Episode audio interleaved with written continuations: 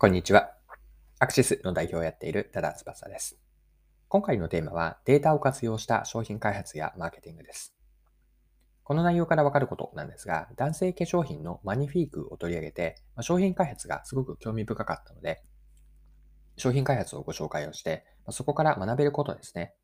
データを使っての商品開発とか、マーケティングという観点から学べることを一緒に見ていきましょう。それでは最後までぜひお付き合いください。よろしくお願いします。はい。今回取り上げたいのが男性化粧品ブランドマニフィークです。でこれは日経新聞に取り上げられていて、今から一部抜粋して読みますね。厚生子会社の厚生コスメポートが展開する男性向け化粧品ブランドマニフィークが若年層を中心に支持を広げている。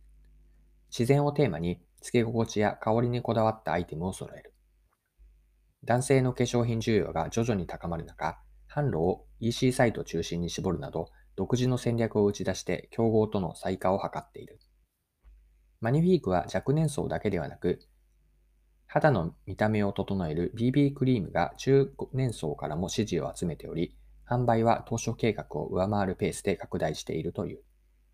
はい。以上が日経の2021年の11月の26日からの記事でした。マニフィークが誕生したのは2020年の9月です。で、ブランドの立ち上げにあたって、コンセプトを作るところから、Amazon のデータを活用していて、ここが興味深かったです。再び同じ日経の記事から引用しますね。ブランドの立ち上げに向けて Amazon Japan に協力を求めた。同社が持つビッグデータを活用してブランドコンセプトなどを練るためだ。分析の結果、意外なことが分かった。キャンプなどのアウトドアを好む男性と化粧品を使う人の親和性が高い傾向にあった。そこでこの知見を反映し、コンセプトは、いい顔は自然で作るとした。はい。以上が日経の記事からでした。で、Amazon のデータからは、今の商品コンセプトだけではなくて、販売とか商品パッケージにも活かしているんです。で、先ほどの日経記事によればですね、データ分析は販売手法にも活かしていると。主要ターゲット層の20代後半から30代は EC サイトの利用が多いということが分かって、オンラインでの販売を軸としたそうです。で、EC サイトに合わせて商品パッケージも工夫したようで、キャッチコピーなどは盛り込まず、グレーなどの背景を基調にブランド名や商品名は白黒と、あえてシンプルにしています。で、担当者のコメントであったんですが、EC サイトと商品パッケージの両方でアピールを狙うとごちゃごちゃしてしまうと。そこですっきりとした見た目にすることでコンセプトをわかりやすく伝えることを追求したと。こんなことが先ほどの日経に書かれていました。で、とはいえなんですが、EC サイト販売を決めることは簡単ではなかったそうなんですね。でこれはまた日経の記事にあるったんですが、読みますね。ただ、懸念もあった。特に直接つける化粧品は通販で購入しにくいと考える人も少なくない。マニフィークのような新興ブランドであれば、なおさら店舗で実際に試し、スタッフの助言を参考にしながら選びたいものだ。野村氏は当初、アンテナショップを立ち上げて、顧客との接点を持つのが先ではないか悩んだと振り返る。議論の末、EC サイトのデザインや見せ方を工夫すれば、オンラインでも十分に訴求できると判断。通販ならではの特徴を生かす方向性を固めた。マニフィークの公式サイトでは、アイテムごとに花畑や木々、海中のイメージ画像を添え、化粧品を使うことで自然の恵みを得られるような印象にした。はい、以上が記事からの引用でした。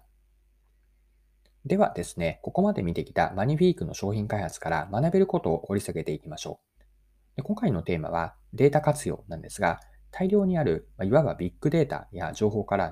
何を読み取って、どう商品アイデアや売り方に転換するのか、ここにマニフィークから学べることがあります。まあ、データは自分たちが知りたいそのもののズバリの答えを教えてくれることってないんですよね。あくまで事実としての事象なんです。データからの解釈とか、あるいは何かを作ったり、意思決定をするというのは人間の役割です。ではどうすればデータから示唆を出したり、アイデアを生むことができるのか。ヒントは私はウーダループにあると思いました。で、ウーダループ皆さんお聞きになったことはあるでしょうか？ウーダループとは一言で言えば意思決定と実行のプロセスなんです。で、ウーダとは OODA と書くんですが、英語の4つの単語の頭文字からできています。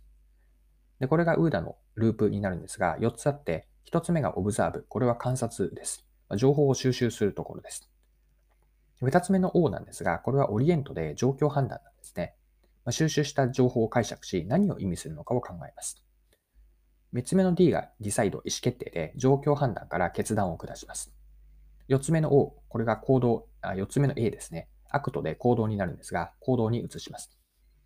四つつなげて言うと、まず情報を収集して、収集した情報を解釈し、何を意味するのかを考える。そして、状況判断から決断をして行動に移すと。この一周のループを何度も回しながら意思決定と実行をやっていくというのがウーダループなんです。でそれでは、ウーダループの4つをマニフィークの商品開発と販売に当てはめてみましょ